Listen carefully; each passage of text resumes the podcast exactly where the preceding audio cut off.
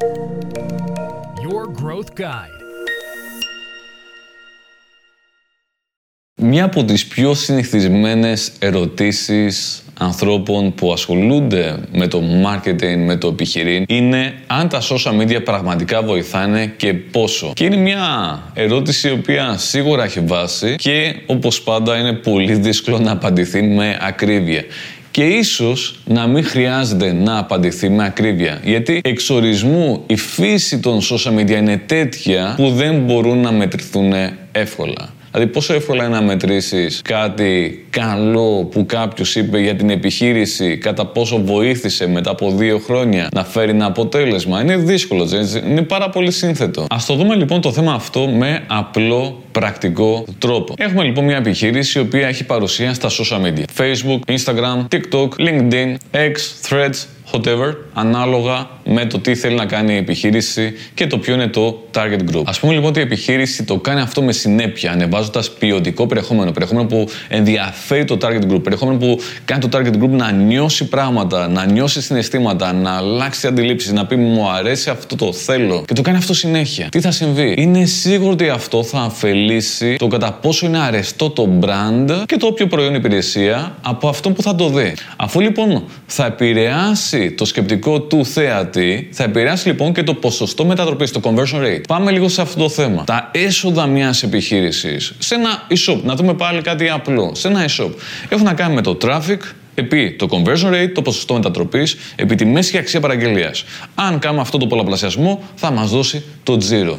Επομένως, μπορούμε να ανεβάσουμε το τζίρο ανεβάζοντας το traffic, μπορούμε ανεβάζοντας το conversion rate, το ποσοστό μετατροπής, μπορούμε επίσης ανεβάζοντας τη μέση αξία παραγγελίας. Αν μου πείτε, OK, traffic καταλαβαίνω. Αν δώσω π.χ. παραπάνω λεφτά στη διαφήμιση, θα μου φέρει παραπάνω traffic. Αν κάνω καλύτερο SEO, θα μου φέρει παραπάνω traffic. Ναι, και υπάρχουν και άλλοι τρόποι. Α δούμε τα άλλα. Πώς ανεβάζω το conversion rate. Εάν μια επιχείρηση κάνει καλή δουλειά στα social media, αρεστή δουλειά με μπόλικη αλληλεπίδραση που το βλέπουν πολλά μάτια, αυτό θα επηρεάσει το ποσοστό μετατροπής των επισκεπτών. Θα επηρεάσει το conversion rate. Άρα βλέπουμε πώς τα social media επηρεάζουν ένα πολύ σημαντικό παράγοντα, ένα πολύ σημαντικό δείκτη που είναι το conversion rate. Ένα άλλο πάρα πολύ σημαντικό έχει να κάνει με τη μέση αξία παραγγελίας. Έχει παρατηρηθεί μέσα από μελέτες που έχουν γίνει ότι άνθρωποι που βλέπουν τα social media μιας επιχείρησης παρακολουθούν την επιχείρηση, την ακολουθούν, είναι fans, είναι followers κτλ. Αυτοί οι άνθρωποι αγοράζουν πιο συχνά και κάνουν πιο μεγάλες παραγγελίες. Άρα επηρεάζει τη μέση αξία παραγγελίας. Το μέσο καλάθι. Το average order value. Επομένως, καταλαβαίνουμε ότι η καλή αξιοποίηση των social media επηρεάζει και το conversion rate αλλά και τη μέση αξία παραγγελίας. Α δούμε κάτι ακόμα. Ξαναπάμε στο traffic. Αν μια επιχείρηση το κάνει όλο αυτό consistently, ποιοτικά και δουλειά στα social media, θα επηρεάσει το traffic; Ναι, ακόμα και αν δεν κάνει διαφήμιση, ακόμα και οργανικά θα επηρεάσει το traffic. Γιατί αυξάνει το ποσοστό των ανθρώπων που το βλέπουν όλο αυτό και λένε: OK, θα το έχω στο μυαλό μου, θα ξαναεπιστρέψω στο site αυξάνει το loyalty των χρηστών, αυξάνει το ποσοστό των ανθρώπων που επιστρέφουν στο site. Γίνεται η επιχείρηση top of mind επιλογή και όταν κάποιος σκέφτεται να πάει να αγοράσει αυτό, λέει θα πάω εκεί, θα πάω π.χ. στο τάδε brand, να μην πούμε ονόματα.